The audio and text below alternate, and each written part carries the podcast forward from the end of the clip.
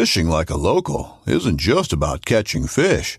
It's about connecting with the environment and the people who call it home. It's about hearing the stories and traditions that have been passed down for generations and sharing unforgettable moments with the people you meet along the way. Fishing like a local is having an experience that stays with you forever. And with Fishing Booker, you can experience it too, no matter where you are. Discover your next adventure on Fishing Booker. Hey, welcome. We got a great podcast for you today. Your Saltwater Guide, Captain Dave Hansen. I just want to welcome everybody and thank you all for joining us today. It's Okuma Wednesday. We'll be talking about some Okuma products today. Fish Labs, Okuma, always have the Wednesday show. So thank you all for joining us. Those of you on all the podcasts, we are being carried now by every podcast carrier in America. So I want to thank all the podcast carriers. Thank everybody that listens to us as you're driving around in your trucks and your cars. And any way you're listening to us on any platform, I can't thank you all enough. And we're going to get going with our show here in just a couple minutes. Gang.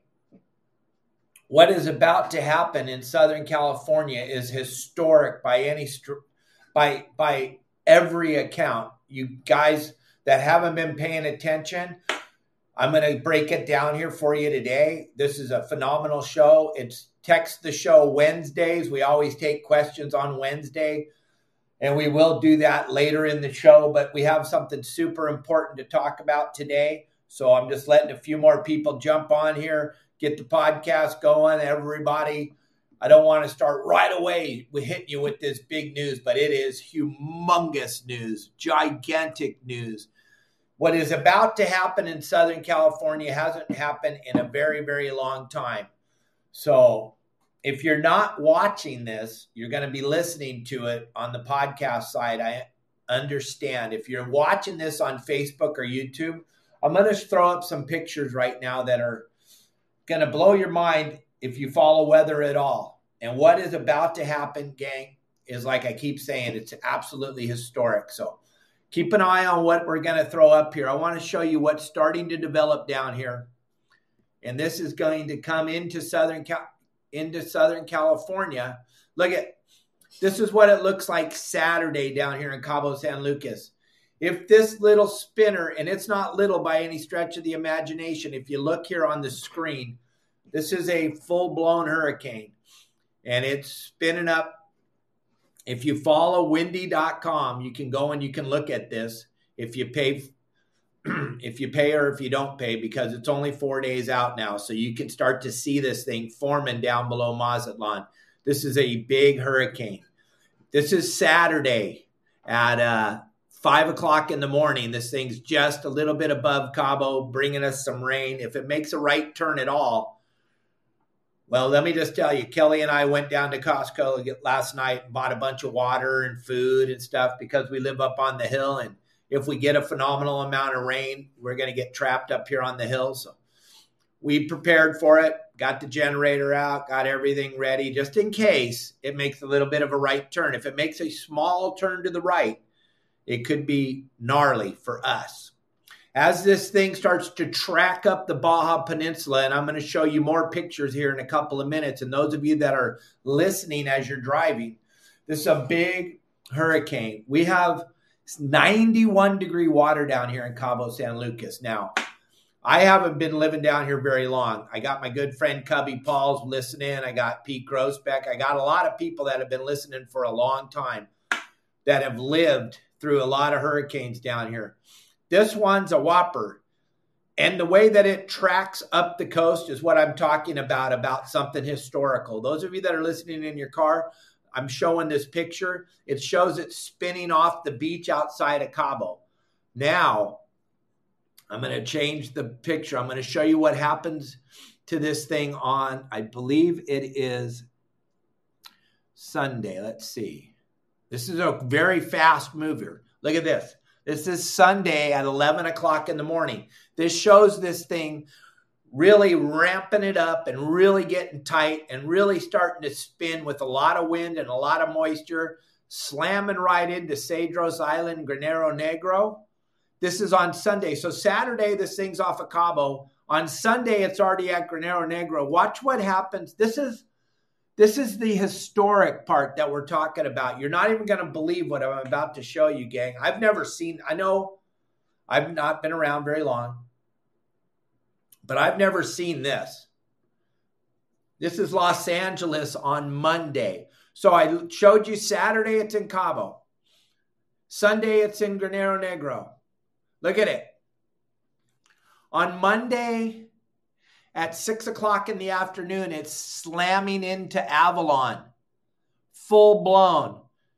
That is still absolutely gnarly. Now, I know that a lot of you have seen way worse than this. I know a lot of you know way more about weather than I do.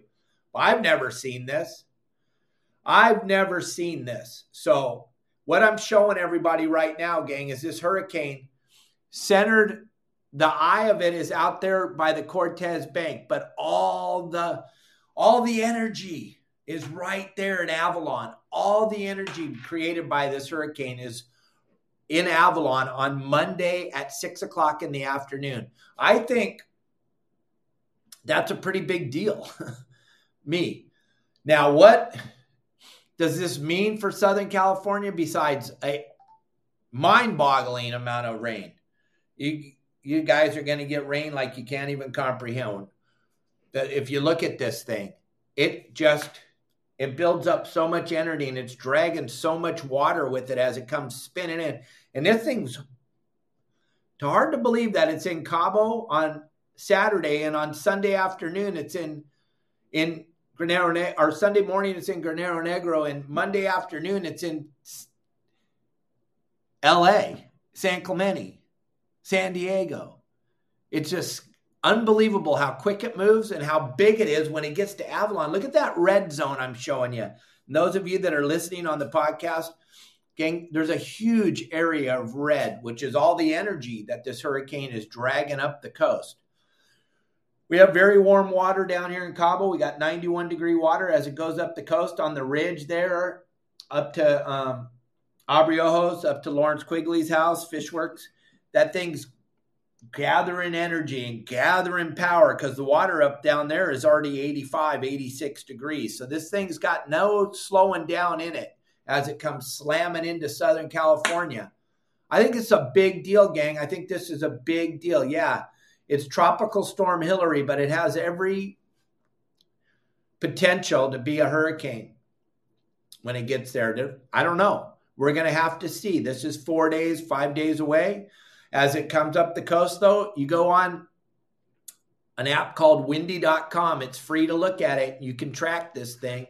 If you want a little bit better, get their subscription, and you can track these things. And there's another one just starting to spin up, and it starts to really come together next. You can track it. Starts to come together, and it's going to come firing up the coast the following week. So we're starting to get set up for one after the other, after the other, after the other.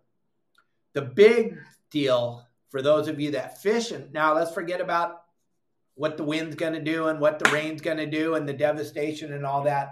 As we come out of it, it's going to leave behind a bunch of really hot water, and it's dragging all that dorado and all that tuna and all that marlin that's down here in Cabo and up the Pacific side.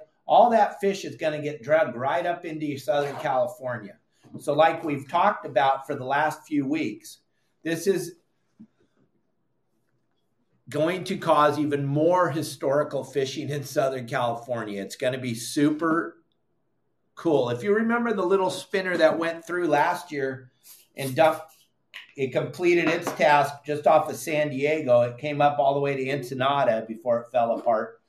And it brought that phenomenal dorado fishing that you guys had last year. You remember, we had historic dorado fishing. Dana Wharf sport fishing, 1,000 dorado a day for a couple of weeks. It was incredible. It was absolutely an incredible fishery. I think the same thing's going to happen by these storms pushing into Southern California. And I know one of our good friends called me this morning and said that his plumber said that hurricanes don't bring good fishing. And I'm like, dude, why are you listening to your plumber first? And if anybody was around last year, you kind of saw what happened as it dumped all that weather into Southern California.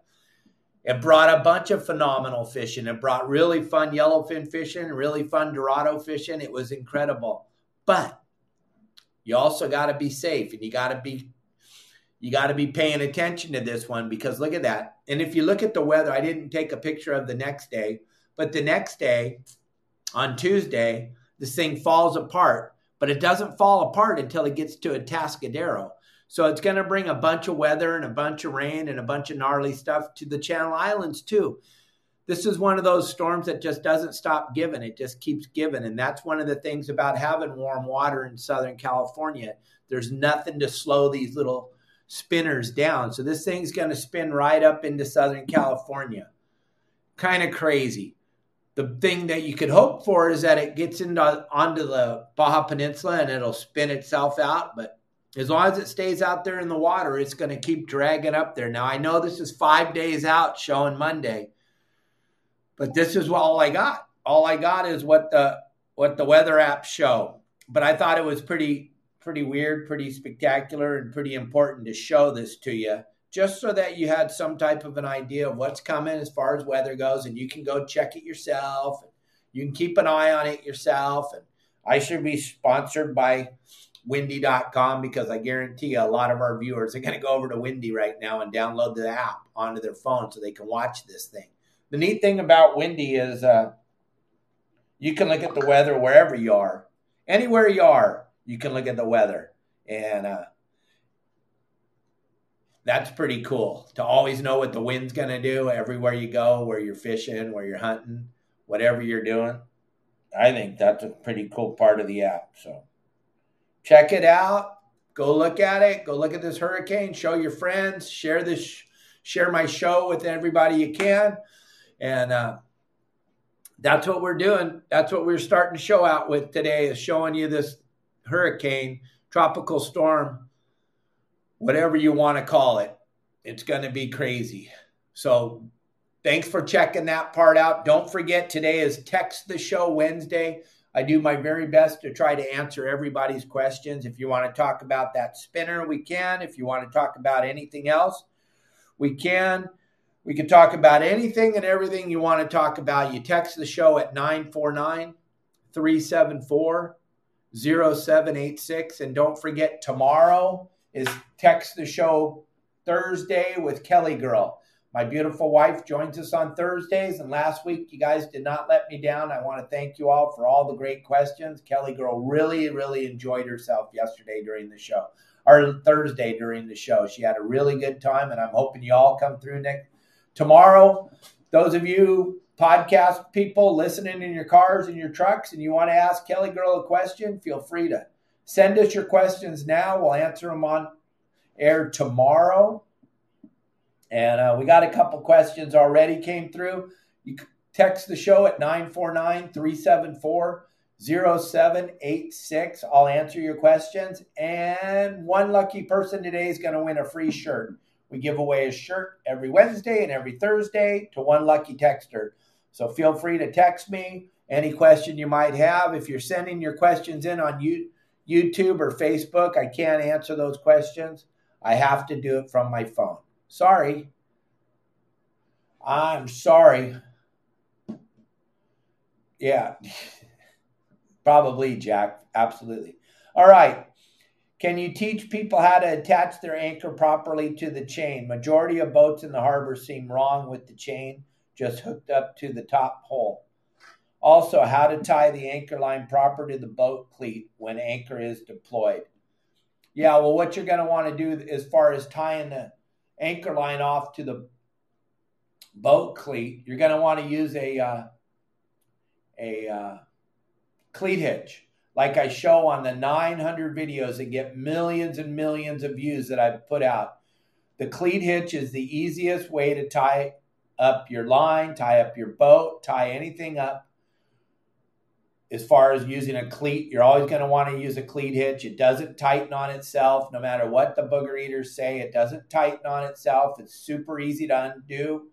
The cleat hitch is super easy. Watch my 900 videos on how to tie the cleat hitch, or just If you don't believe me, YouTube any professor anywhere, or go to Chapman's or go to the Coast Guard and look for cleat hitch. That's how you're going to tie your anchor up. And then as far as attaching your anchor to the chain, what we try to always teach everybody is to, because we anchor 10, 15 times a day, we like to put that trip wire on the anchor. What is that? Well, if you go to my website, yoursaltwaterguide.com, I show you exactly how to do it.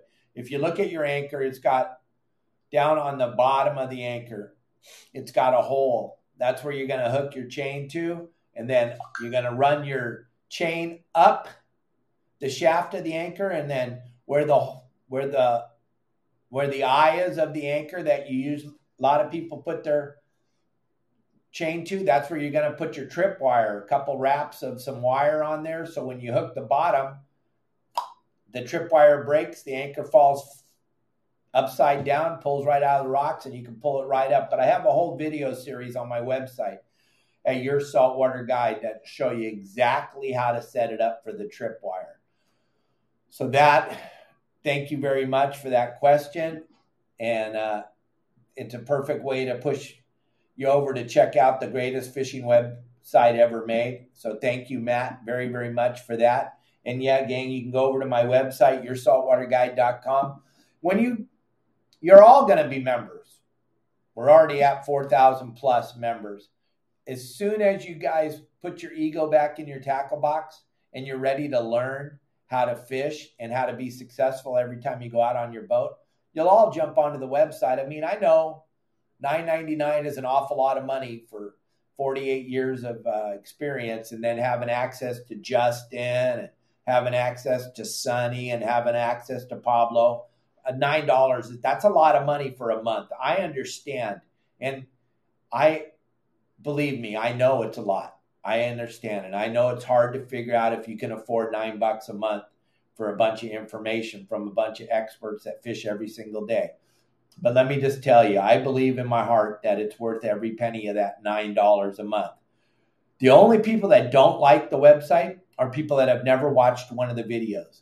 Also a lot of people sign up to the website because they want the GPS numbers. I only want the GPS number. If that's all you want, I'm going to blow your mind right now. You can go down to West Marine right now for $9. You can buy one of those laminated charts that gives you all the GPS numbers that I have on my website. I don't have any super secret GPS numbers on my website that aren't published. Mark Wish's book. They're in Mark's book. They're in West Marine on the laminated charts. You don't have to sign up to Dave's website to get those GPS numbers. The only thing I do that they don't do is I explain to you how to fish the 1,100 GPS numbers. I explain to you where to anchor on the spot. I explain to you if this is a good spot for uphill current. I explain to you if it's a good spot for downhill current. I explained to you if it works on an offshore wind, onshore wind, all the different things that happen at a spot is what you get at Your Saltwater Guide. So if you just want GPS numbers, go get the laminated chart for $9 and do yourself a favor. You don't want to listen to me explain to you how to fish every spot so you're successful when you go fishing. I understand that. There's a lot of people that sign up to the website that never even look at a video. They're the ones that cancel. And I know if you signed up to my website, the fish should just jump in your boat. I understand that. I'm with you. I believe in my heart that just because you sign up, you should always be able to catch fish, but it's not how it works in the real world. You actually have to watch some of the videos and understand conditions and understand current and understand why you anchor on the spots. There's no secrets to any of this stuff, gang. If you're tired of sucking, then sign up to the website. Or if you just want to suck, don't sign up to the website, but don't watch any videos. There you go. Then you can continue to suck. But if you sign up to the website, the videos. They work. Phenomenal. You can talk to any of the members in the community. You can talk to them. You can ask them. You can find out, does Dave's game plans work? Did the spots work? Does anchoring on the spots work? I don't think any of them that actually are active members that go fishing every day are ever going to tell you it doesn't work. But maybe I'm wrong. Maybe it doesn't work. But we sure got 4,000 people bamboozled, and we got 30 million people bamboozled a month watching us. So pretty funny. All right. This is a perfect question. Thank you, John Stanley. Can we talk about home guards? Why does one yellowtail migrate and the other one stay in one place? Or do they become a home guard after migrating and they get older? I don't think we have the amount of home guards that we had when I started fishing back in the 60s and 70s. Back then, you could go to San Clemente Island and you could see the home guards. You could see the 35 to 40, 50-pound yellowtail swimming around the spot. When the water's 100-foot visibility, you see that same old yellowtail swimming around at Mesquite. Then you go up to White Rock and you saw another big home guard yellowtail, and you went up to Steve's Point. And there was another one. Each spot had its own handful of home guards that you saw every day with line hanging out of their mouths, gaff scars on their face, and all that kind of stuff. Nowadays, with the epic amount of people that are out fishing every day, I don't think we have the home guards that we used to have. Now I think it's migratory fish that come into our areas, big 30, 40 pounders. They come into our areas and then they get caught. And people love to use the word home guard, but I don't think that's so much of the point anymore, where back in the day, we had home guards. We'd see them in the wintertime when we were fishing rockfish over at the island. We'd anchor up on one of the spots to relax and fillet fish for hours, and the home guards would swim around and eat the pieces that would fall in the water and stuff like that. I don't think you have that much that anymore, but what we call home guard was a fish that lived on the spot, that you would see day in and day out, month after month, year after year. I don't think we have that so much anymore, but people love that word, love to use that. So that's what I think, John Stanley, and I don't think you have it so much anymore because there's just so many people fishing. But I could be wrong. There's a lot of big fish, like that big fish you hooked the other day down there at La Jolla. That could be a home guard. That was a whopper. That's a big, big, big fish. So he could have been a home guard. I don't know.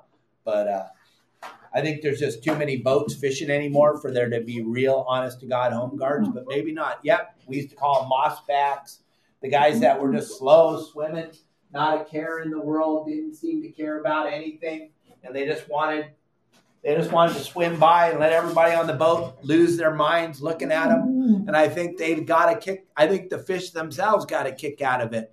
I think they could hear the vibration on the boat as everybody ran around the boat looking at them.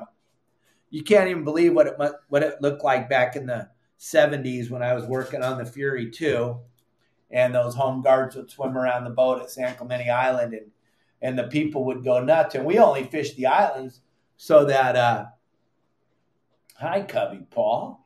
We only fished the islands because we went out there to catch calico bass, and then those silly yellowtail would show themselves for a couple hours, and everybody would throw everything in their tackle box at them. One guy might hook them, and then the next day you'd go there, and there would be that guy's lure hanging out of that fish's mouth. Because the home guards know their rock. They know their house. They know their spot. So when they bite your line, they're going straight to the rock and busting you off right away.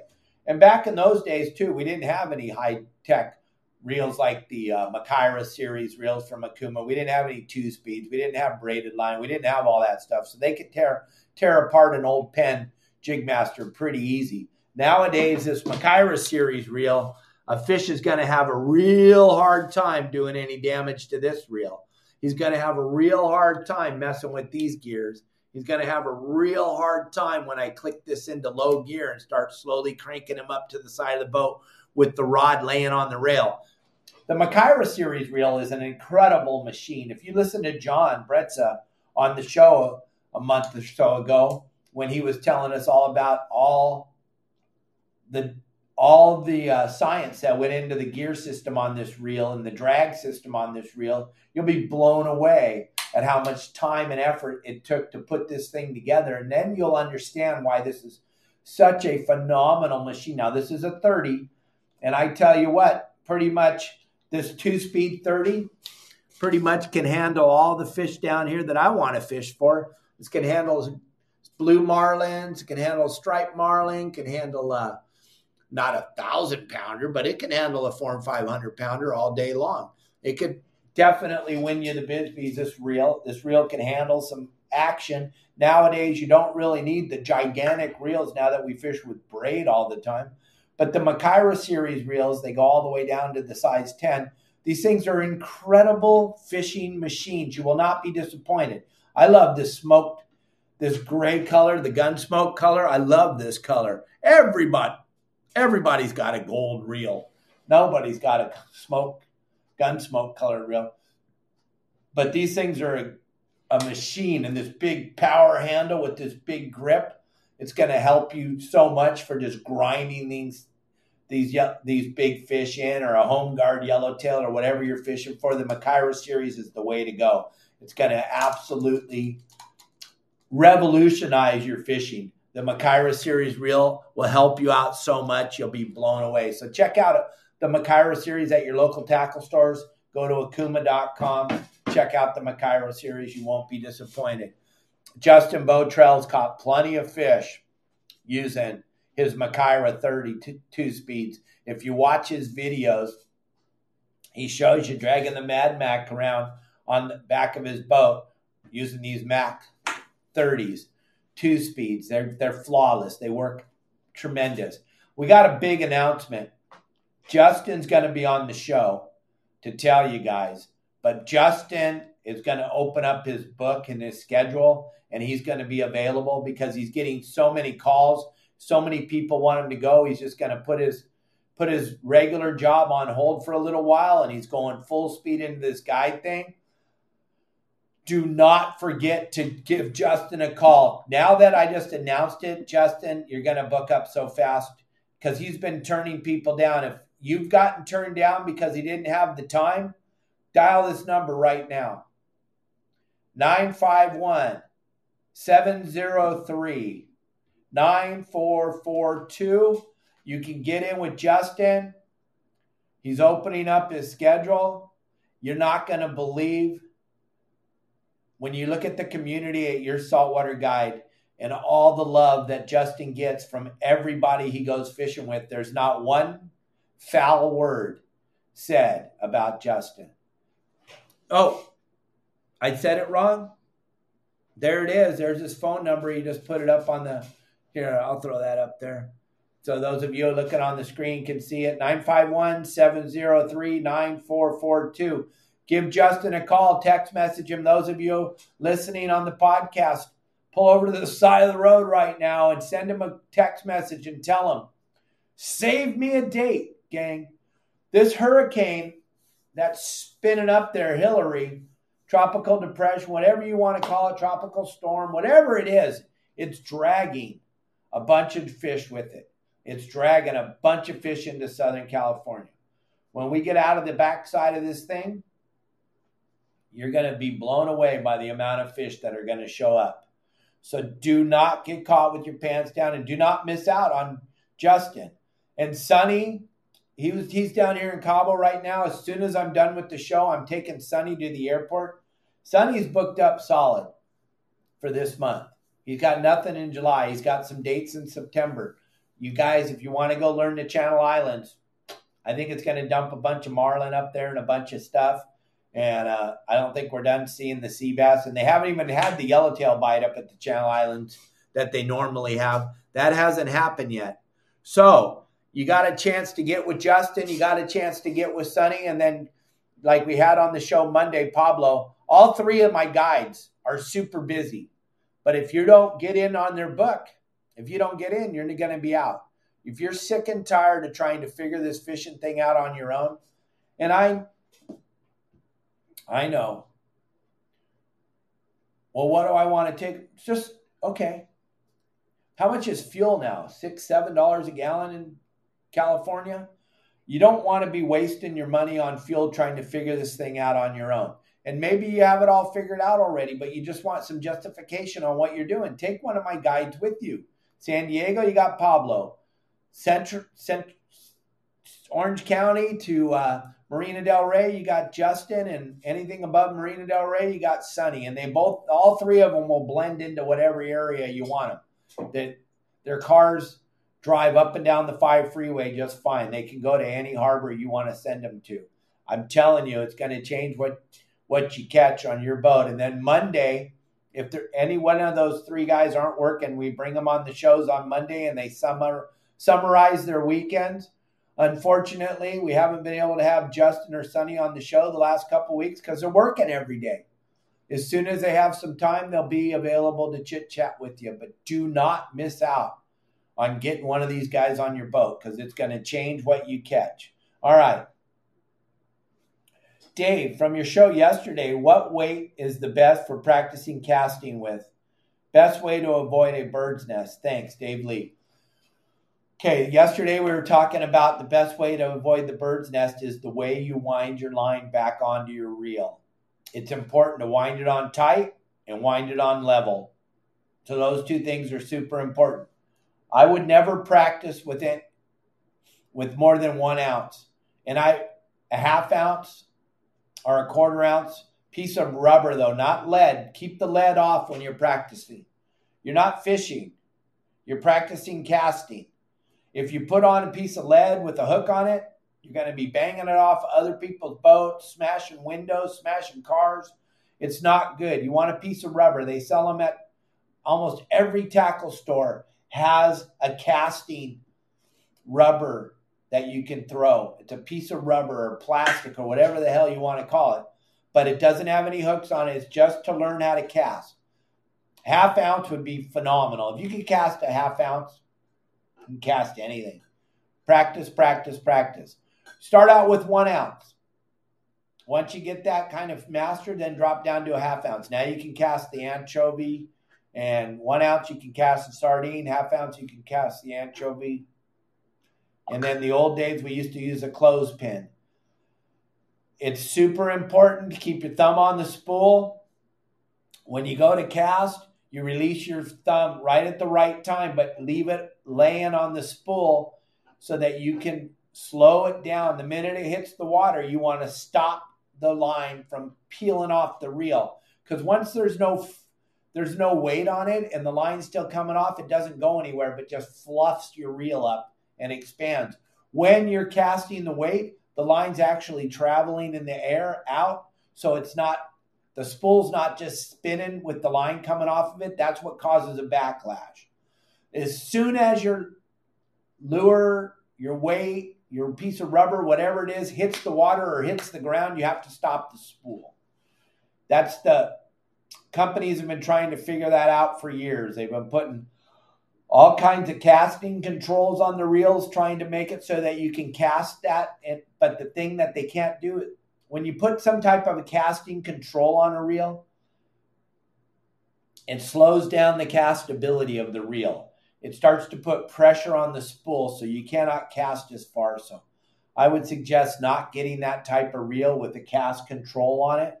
I would suggest just freewheeling it, trying to figure out how to do it with a regular reel, because those ones that are designed to teach you how to cast, they don't work anyway. I'm sorry. If you have one and it works for you, good for you, but it's a gimmick. It doesn't really work. I'm sorry. It's just because it just cannot see it. That cast control can't tell when the bait hits the water. So, and it's got a magnet on it, and it's slowing the spool down, so it's slowing your distance of your cast down. Those things don't work, and I'm sorry if you make that reel. Good for you, and I hope you sold 1 million of them, but it's a gimmick, and I'm sorry. I didn't mean to blow your pants down, but it's a gimmick. All right. Dave, thanks for the shirt. When fishing the LA coast, what would be the deciding factor when choosing to fish Horseshoe Kelp versus Rocky Point? All right. First of all, time. If you don't have a lot of time, you're going to come out of San Pedro Harbor and you're going to go right to the Horseshoe because you don't have a lot of time. But if you look at our spots videos and you listen to what Sean Morgan had to say, and we were blessed to have Sean, who made his living fishing on the Horseshoe, for a very long time. That's how he bought his houses and his cars, fed his kids by fishing the horseshoe. So we were blessed to have him explain the horseshoe to us in that video series on how to fish the horseshoe. If you listen to what he says, there's so many spots on the horseshoe that you can actually spend the day going from spot to spot to spot, Matt, and you'll find one of those spots that are going to bite winter, spring, summer, or fall. There's always stuff to catch on those spots if you fish them right and you have some conditions. If you have more time, absolutely, Rocky Point's a fun place to go to up there. It's a really neat fishery with big, giant kelp beds, which the horseshoe has no kelp. It's called the Horseshoe Kelp, but there hasn't been any kelp there since the 50s. And that's another show for another day, and we can talk about why there's no kelp there. I've done that show many times. That's a Monday show, and it's going to cause a bunch of controversy, and it's going to make a bunch of people cry. But we're not going to talk about that today because it's all positive and happy times here today. But there's no kelp on the horseshoe. There's actually no kelp once you get below Point Firmin until you get to below Newport. And then you start to get some kelp down there at number one, number two, and then all through Laguna, Salt Creek, and then down through Dana Point and all those areas, you start to get some more kelp and some more kelp and some more kelp. But up there in that horseshoe area, that was all covered up, and we'll talk about that on another show and why it got all covered up and what it did. Okay. Big shout out to Justin. Once again, another person. Totally stoked with your service, Justin. Thanks for getting me the flag, and thanks for the advice on my bait tank. And for some reason, this guy thinks you're a great guy. I don't know why, but big shout out to Justin. Thank you very, very much for the shout out. Okay, Captain Dave, how many days after the storm should you go out to take advantage of its effects? Right away. As soon as that wind stops blowing, you got to start going. It's dragging so much stuff up. But what I would say is if we get the rain that they're talking about, there's going to be a lot of debris out there floating around. I know we had a lot of rain back in January and February and into March. But now all the stuff that's blown down with the winds and all the different things that have been thrown out of your cars and out of the trash and all over the place, all that stuff that's laying in the riverbeds and everything, if we get the rain they're talking about, it's all washing back out into the ocean. So you very easily could be fishing a floating cow. You could be fishing a floating dog or a floating cat or a roof of a shed. There's going to be so much debris field out there after this big volume of rain if it actually occurs. And I know the weather can change and everything can be different, but right now it looks like epic amount of rain on Monday afternoon and Monday evening. If that's the case, there's going to be a lot of debris, which is going to hold a lot of Dorado, and that yellowfin will get on that debris. The debris is just like a kelp patty. It's floating out there on the surface of the water, and you got a good chance of catching fish. As soon as the storm goes by, I would say Thursday, Monday, that storm goes by. Tuesday is probably going to be pretty ripped up. Wednesday, Thursday, I'd be out there looking, depending on wind. As long as it's not windy, Wednesday, Thursday should be great days to be offshore looking around and stumble into that fish that's going to get drug up here. So that's my suggestion to you. Thanks, Jason, for the question. And then here we go. Dave Lee, you're very, very welcome. Gang, we still got 20 minutes. If you got some questions, anything you got, send me your message, 949-374-0786. I'll do anything I can to try to answer your questions. I want to answer your questions. I want to send you a shirt. We're going to give away another shirt today to one lucky texter. It's still up in the air. I haven't picked who's getting the shirt yet. Could be you. All you got to do is send in your question. But, man, those of you that just jumped on here and are wondering what we're talking about this storm, this is the storm I'm talking about. Look at this mess. That is on Monday at 6 o'clock in the afternoon in L.A., Look at Avalon, dark red at Avalon. That is tropical depression or tropical storm or hurricane Hillary, whatever you want to call it. That thing tracks up the Baja in 3 days. It's in Cabo on Saturday. There it is, right off of Cabo, Saturday morning, 5 o'clock. And there it is, Monday in L.A. That's going to be pretty amazing, gang. If you haven't seen this yet, you can go to Windy.com. You can check it out on there. I think that's pretty impressive, the way that thing comes barreling in. I'm a weather guy. I like weather. I think it's cool. I think it's a neat phenomenon. I know it sometimes it can make life a living H-E-double-L, but this thing could be very interesting, the amount of fish that it's going to draw up into Southern California. It could be very, very interesting. So that's, I just wanted to show you guys that again. And that's what I'm talking about. That's what we started the show out talking about. And those of you listening on the podcast, I just showed this storm that's coming up from Cabo into California, and it's going to come slamming into LA on Monday night. That should be pretty interesting, I think. When the sea lion grabs your troller, what is the best way to not lose your lure? Well, if he gets it in his mouth, tighten your drag up as tight as you possibly can and try to break it off. If he's got it in his mouth, you're not getting it back. It's over. Those things have 10 times the bite pressure of a pit bull. You do not want to mess with the sea lion, especially a sea lion with a hook in his mouth. He's a pissed off animal. You just get him as close as you can before you cut the line, because at the end of the day, he's still an animal, and you don't want a big, long piece of line hanging off of him. Get him as close as you can before you cut the line, so he just has a short piece. But unfortunately, that's one of the things that happens. I have no control over that. They're not my animal. I didn't make them. I didn't put them out in the ocean. So horrible things happen. I don't know how you get the hook out of his mouth. Matt, what are some suggestions for feather lures for the yellowfin and color sizes? Okay. What I always say is smaller is better. Remember, elephants eat peanuts. I think people drag too big of lures around anyway. I always have.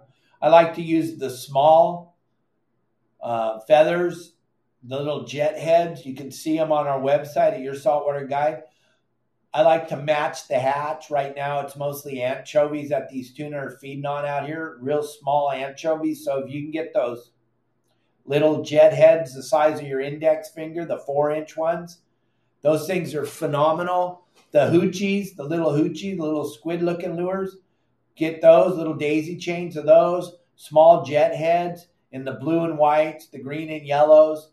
I was saying the oranges and the reds for a long time because of the amount of red crabs, and I can't believe that the red crabs haven't invaded Southern California, but I'm sure they're just a day or two away. I think reds and oranges work very, very well. We have a whole video on how I believe the lures you should be fishing with. It's over on our trolling section on yoursaltwaterguide.com. But I think smaller is better. And then you got to look out behind your boat, and you want to put the lures in the windows. What I mean by that is you look behind your boat and you look where there's no whitewash. And there's little holes, and you can put them in the windows. But you want them somewhere near the turbulence also. You don't want them so far back there that there's no disturbance, because yellowfin are a very curious tuna, and they'll come right into the propeller wash to see what's going on. And then here's your little lure dragging around back there. Whammo. All you need is to hook one. Once you hook that first one, forget about the trolling fish, and that's a whole another show. We could just talk about trolling for an hour. I could talk about trolling all day. But once you get bit, throw a handful of bait out behind the boat. Don't braille a scoop. Throw 5 or 6 out there. Grab your bait stick. Cast out a bait with a hook on it. Then start to worry about the trolling fish. That trolling fish is already yours. There's no reason to lose your mind. Most people lose their minds when they get bit trolling. And everything's focused. 3 guys are standing there watching one guy wind in the trolling fish, and no one threw a bait in the water. Guarantee you, gang, it wasn't one tuna out there swimming around by himself. He had some friends that are dying to eat the bait that you have in your bait tank, and they want to eat the one with the hook on it so they can get in that white bag and go home with you. So remember that, okay? Yeah, Monday we'll finally give the sailboaters something to do, that's for sure. But too many booger eaters are going to go out on Monday because they just can't understand that Monday is going to be an absolutely crazy day. It's going to be scary on the water. It's something that most people haven't seen that live in Southern California. So, hey, Captain Dave, what's the trick to fishing Iser's? Well, first of all, you need to be a member of the website. That'll help you tremendously on how to fish, how to strip your pieces of squid, how to fish your rubber lure, how to fish the sliding sinker, the proper size hook. Iser's is a very, very big spot with lots of rock piles. The key is to anchor on it without losing your anchor. The key is to have a chum bucket so that when you anchor on it, you throw the chum bucket over. That starts to increase the prey density level in the water. All the fish that are living on the reef start to come up off of the reef to see what's going on with all the food raining down onto the reef from your chum bucket. It's just like raining food. They start to move up the water column.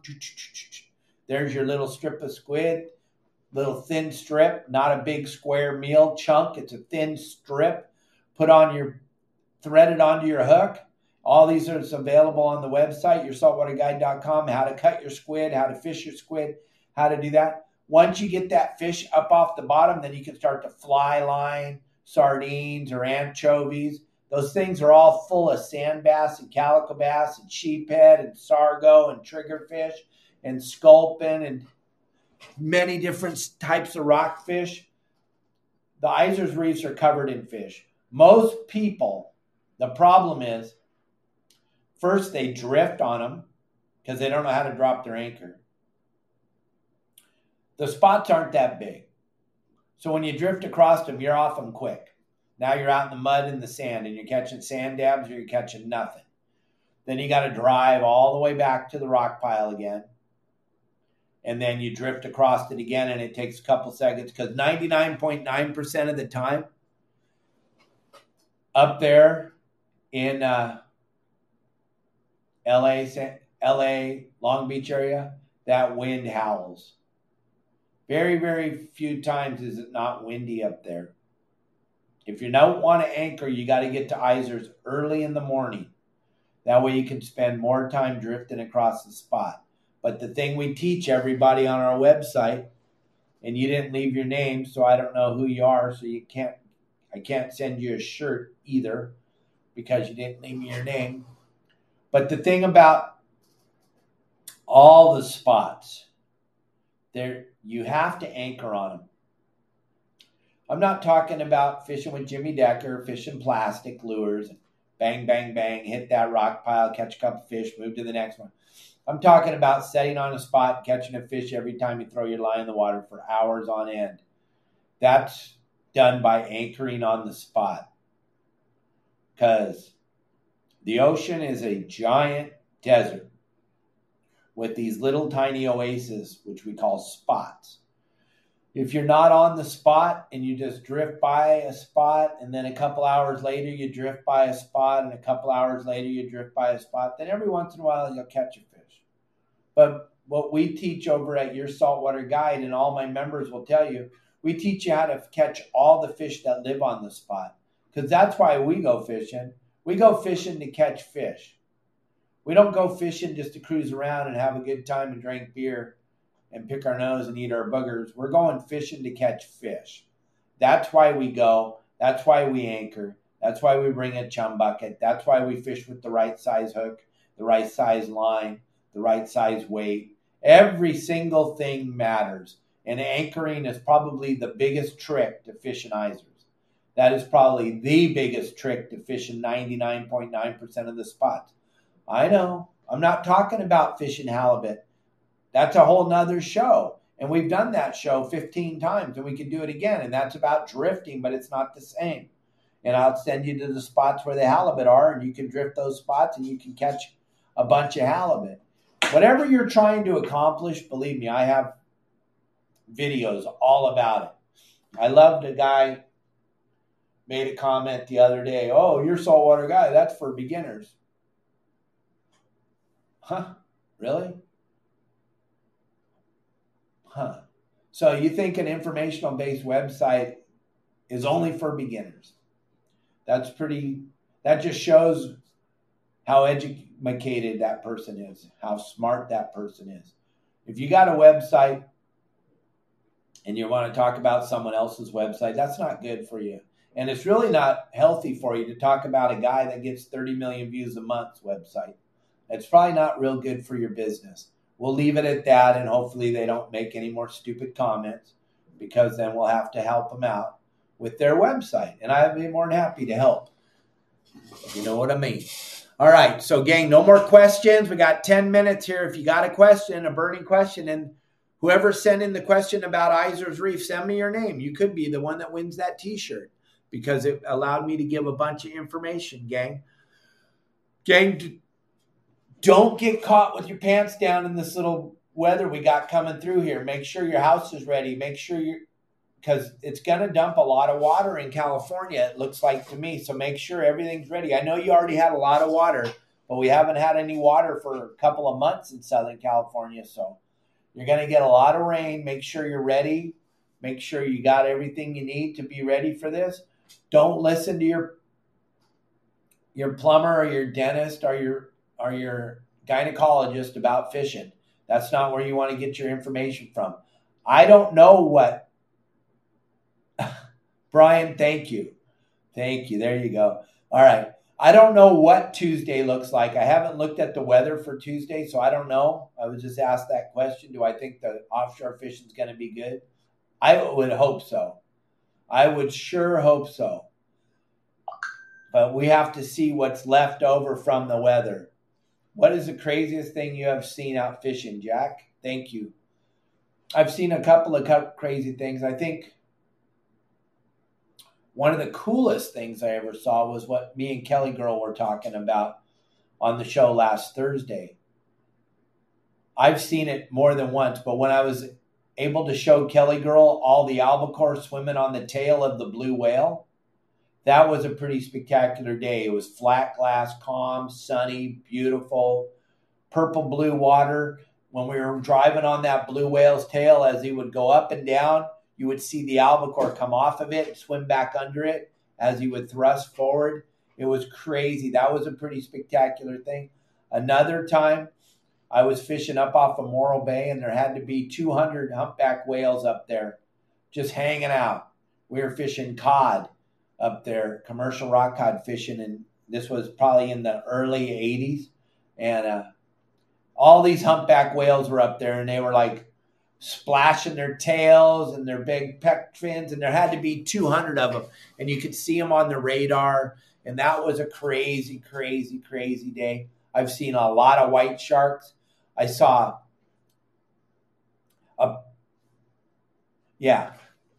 we have one of the coolest videos. Me and my son went out when the white sharks first showed up off of Dana Point. I don't know, 2013, 2014, something like that. Me and my son went down to Hogan's Tackle, and we got one of those mud flaps, they call them. They're rubber tuna. We took one of those rubber mud flap tunas. We went down to Capo Beach, and there was a bunch of juvenile white sharks. They were all like 6-8 foot long white sharks swimming all around in the surf. And literally, you could go there every day and see them. And we went down there, my son and a couple of his buddies, and we took that mud flap. And it's on my son's Facebook, and I want him to give it to me. The quality's not great, but it's pretty cool. And we took that mud flap. It was probably 1.5 foot, 2 feet long, looked like a shadow of a yellowfin. We threw that out on the water, and we would hand feed it back to the boat, and it would do that. And the white shark chased it 5 times. And on the last time, he got so pissed that we were messing with him that at the last second, he just flipped next to the boat and just threw a bunch of water on my son and his friends. That was pretty cool. Another time I was at Guadalupe Island on a friend of mine, Stan's boat. It's called Shared Dreams. It's a 44 Pacifica. And we were down there fishing a place called Battleship. And we had this white shark that had to be 15 feet long. He was a monster. And he was swimming around the boat for 20 minutes. And we had some yellowfin tuna in the big white bag with the zipper on it and the ice in it. I took one of those yellowfin out, I cut it real quick, and I tied the carcass by the tail, and I would throw it out in the water. Everybody was standing up on the fly bridge filming, and I would slowly drag that carcass back to the boat, and the white shark would follow it up to the boat. Right when he would go to bite it, I'd pull it out of the water, and we got some of the most beautiful shots of his jaws opening and closing, and I did that for 10 minutes. And then the shark, as most things are, is way smarter than me. At the last second, I thought he went under the boat and he was going to do his circle and come around and we would do it again. And I tossed that tuna carcass in the water. And I was just standing there talking to the guys that were taking videos above me. And I was just talking to him and I was just holding it there waiting for the shark to do his. And he did a U-turn under the boat. And he grabbed that rope, or he grabbed that carcass, and he started pulling on it as hard as he could, and I was trying to hold the rope, and it was literally burning my hands, but I was hanging on to it. At the last second, the tail broke off and came flying back to me at like 100 miles an hour and hit me right square in the where my two legs touch at the top in the V right there. What do you call that? I can't say the word because I don't want to get banned, but it hit me right there, dropped me to my knees like a rat eating cheese. That was a pretty spectacular day. That was pretty funny. But yeah, I've seen a lot of white sharks in my life driving around in the ocean. They're a pretty awesome animal. Whenever they swim around the boat, everything seems to go into slow motion. I haven't had oh, there's Marley finally joining hey, Marley, finally joining the show. There he is right above my head. Those of you that wonder what that little animal is, if you've never seen the show before, that's Marley. That's Marley, my monkey. He is a very cool monkey. Jerry Foster, yes. Listen, when you find kelp patties, he's asking me about kelp patties. You can only find them in the current break. 99.9% of the time, the kelp patties in the current break, when there's a whole bunch of them stacked up in there, we call that the dump. We call that the poop pile. You're normally not going to find anything in there because the water's stagnant in the current break and it's not moving and there's nothing going on and the water's all funky because it's full of trash and garbage and stuff. So the Dorado aren't going to be in there. They're not going to be hanging out in there. You're not going to find much in there. You have to find a kelp patty floating alone by itself outside of a current break. These kelp patties aren't easy to find. These tuna aren't easy to find. It's all about time on water and looking. And a really, really, really good pair of binoculars, gang. And not fishing for boats and staying away from boats. The one sad thing about this kelp patty fishing, and I think we'll do that show Tuesday or something, is if there's boats in the area, then they probably have already fished those kelp patties. That's when I talk about clean water. It's not so much the clarity of the water. It's the water that a bunch of boats aren't driving around in. Another thing that's fun to do while you're looking for kelp patties is to tie a couple of lures on your Makaira and put them out behind the boat and drag them around at 6-7 knots. Yeah, Cubby, hit me right there. It was spectacular. And we had that video floating around for a while, but that thing hit me so hard. And it was like the shark got his revenge. Absolutely. But, gang, you want to drag a couple of feathers while you're looking for kelp patties because there's nothing better than getting a blind jig strike. It makes your whole day. But you want to have it on a good reel so you have a chance to wind it up because with what's going on out here right now, you could easily hook a 200-pound yellowfin or easily hook a 400-pound bluefin while you're dragging feathers around looking for Dorado. You want to slow down 6-7 knots and look. You cannot look on your boat at 20 knots. I'm just telling you. You cannot. Thank you, Jack. If you were there, we would have that video. I need Jack to film videos for me. Jack, you're the master. Could you imagine how many people would watch if you were filming my videos? But, gang. There's nothing better than getting a blind jig strike while you're looking for kelp patties. But you guys, if you're driving around, if your boat does 25 or 30 knots and that's what you drive around at all day looking for fish, you're missing fish. You can't see. I don't care who you are.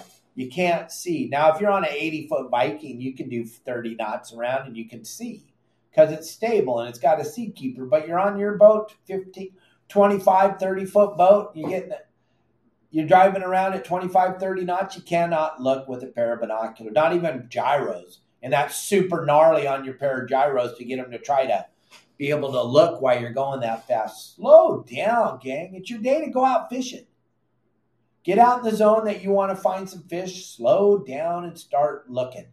We'll have a show all about looking and all about trolling and all about... There's so many things we can talk about every day on the show. But we're running out of time here. It's already 1 o'clock. I know a lot of you got to get back to work, and I'm sorry.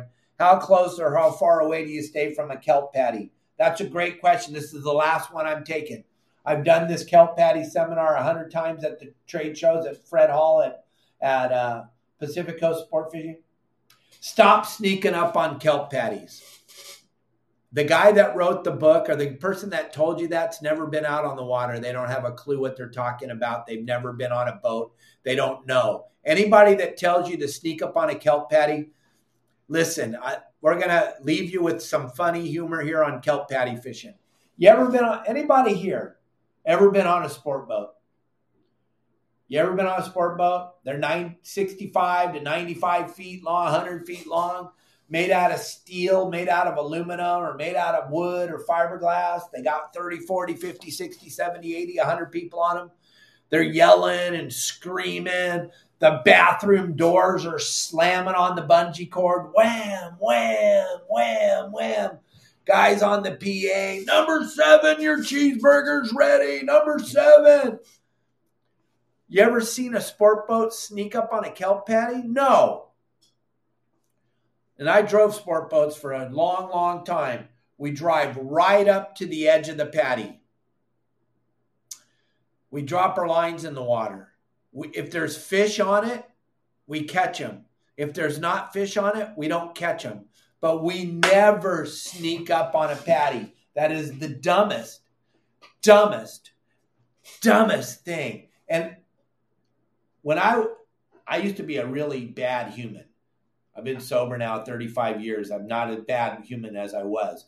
I was a bad human. And what I would do is I'd look at my binoculars and I'd see you on your private boat and I'd see you up swell of the kelp patty, 1/8 of a mile, because you're sneaking in on it. And your buddy said, the wind's blowing out of the northwest. If we get up above, turn the radio off. Shh, turn the radio off. Turn the stereo down. Oh, we don't want to scare the fish on the kelp. Shh. And I'd see you in the binoculars, and I'd just turn my sport boat, and I'd drive right between you and the patty, and I'd stop. And we'd kill every fish on the patty. And then I'd drive away, and I'd go, God, I hope I find another boat trying to sneak up on a patty. That's the dumbest thing in the world. Gang, you're not going to scare those fish on the patty. Drive up to it. Right up to it. Right up to the edge of it. Oh, my sister's brother's cousin said that's not how you do it. I don't care what they said, dude. I fish every single day. Go watch my videos on how to fish a patty. I drive right up to it. I look in the water. If I see fish swimming around it, I go, hey, there's fish on this thing. If I see fish on the pherometer, on the up and down fish finder thingy-majiggy you guys have on your boat, I tell everybody there's fish on it. Let's throw a little chum. If every rod on the boat's bent, when I stop, I tell everybody, hey, there's fish on this thing. Gang, don't sneak up on a patty from today forward ever again. Don't do it. It's silly. It's the dumbest thing in the world. It's lame. It's lame. If someone told you to sneak up on the patty, don't invite them back out on your boat again because they're booger eaters and you don't need them. You need real good people that want to learn and want to fish. And the next time your friend says, hey, Jack, there's 4 boats over there. We should go. Don't you think we should go check out, see what they're doing? There's 4 boats. Jack, now there's 5 boats over there, Jack. We should go over there, Jack. Tell them, gang, we're not here to fish for boats. If you wanted to fish for boats, we would have stayed in the harbor. There's a million boats in the harbor. We could have just drove up and down every dock all day, every day, and fished for boats. Stop being a booger eater. Only if you don't sign up for my website. If you're signed up to my website and you're doing this booger eater stuff, don't put the flag up, please. I don't want anybody to see my guys being booger eaters. Don't sneak up on patties. Don't fish for boats. Thank you very much. We got to pick a winner here. I'm sorry. That's my favorite. I love to do that. I get 45 minutes of that kelp patty thing at a stand-up seminar, and I have the crowd roaring. It goes on for a long time, and I get it going. I get it going pretty good. It's a good one. I love that one. I do love that one. Thank you. As a matter of fact, I love that one so much. Jerry, you won the shirt. Jerry, send me your shirt size and your address. Jerry Foster, because you know what? So Jerry, you got a shirt because you asked the first question about the kelp. I'm giving away 2 shirts today, gang. And then, whoops. And then Matt R, send me your shirt size, because I love that kelp patty thing. It's just a fun seminar for me, and I love making people laugh. So both of you guys, send me your shirt sizes and your addresses, and I'll get Kelly Girl on that as soon as I get off the show. I got to take Sonny to the airport, gang. I went a little bit over. Sonny's chomping at the bit to get to the airport. Also, his boy Fisher wants to see Marley one more time before he leaves, because there is nobody else on the planet that you can come hang out at their house and has a pet monkey. Thanks, everybody, for listening to the show today. Thank you very much, and I'll see you all tomorrow. Don't forget, Kelly Girl's on the show.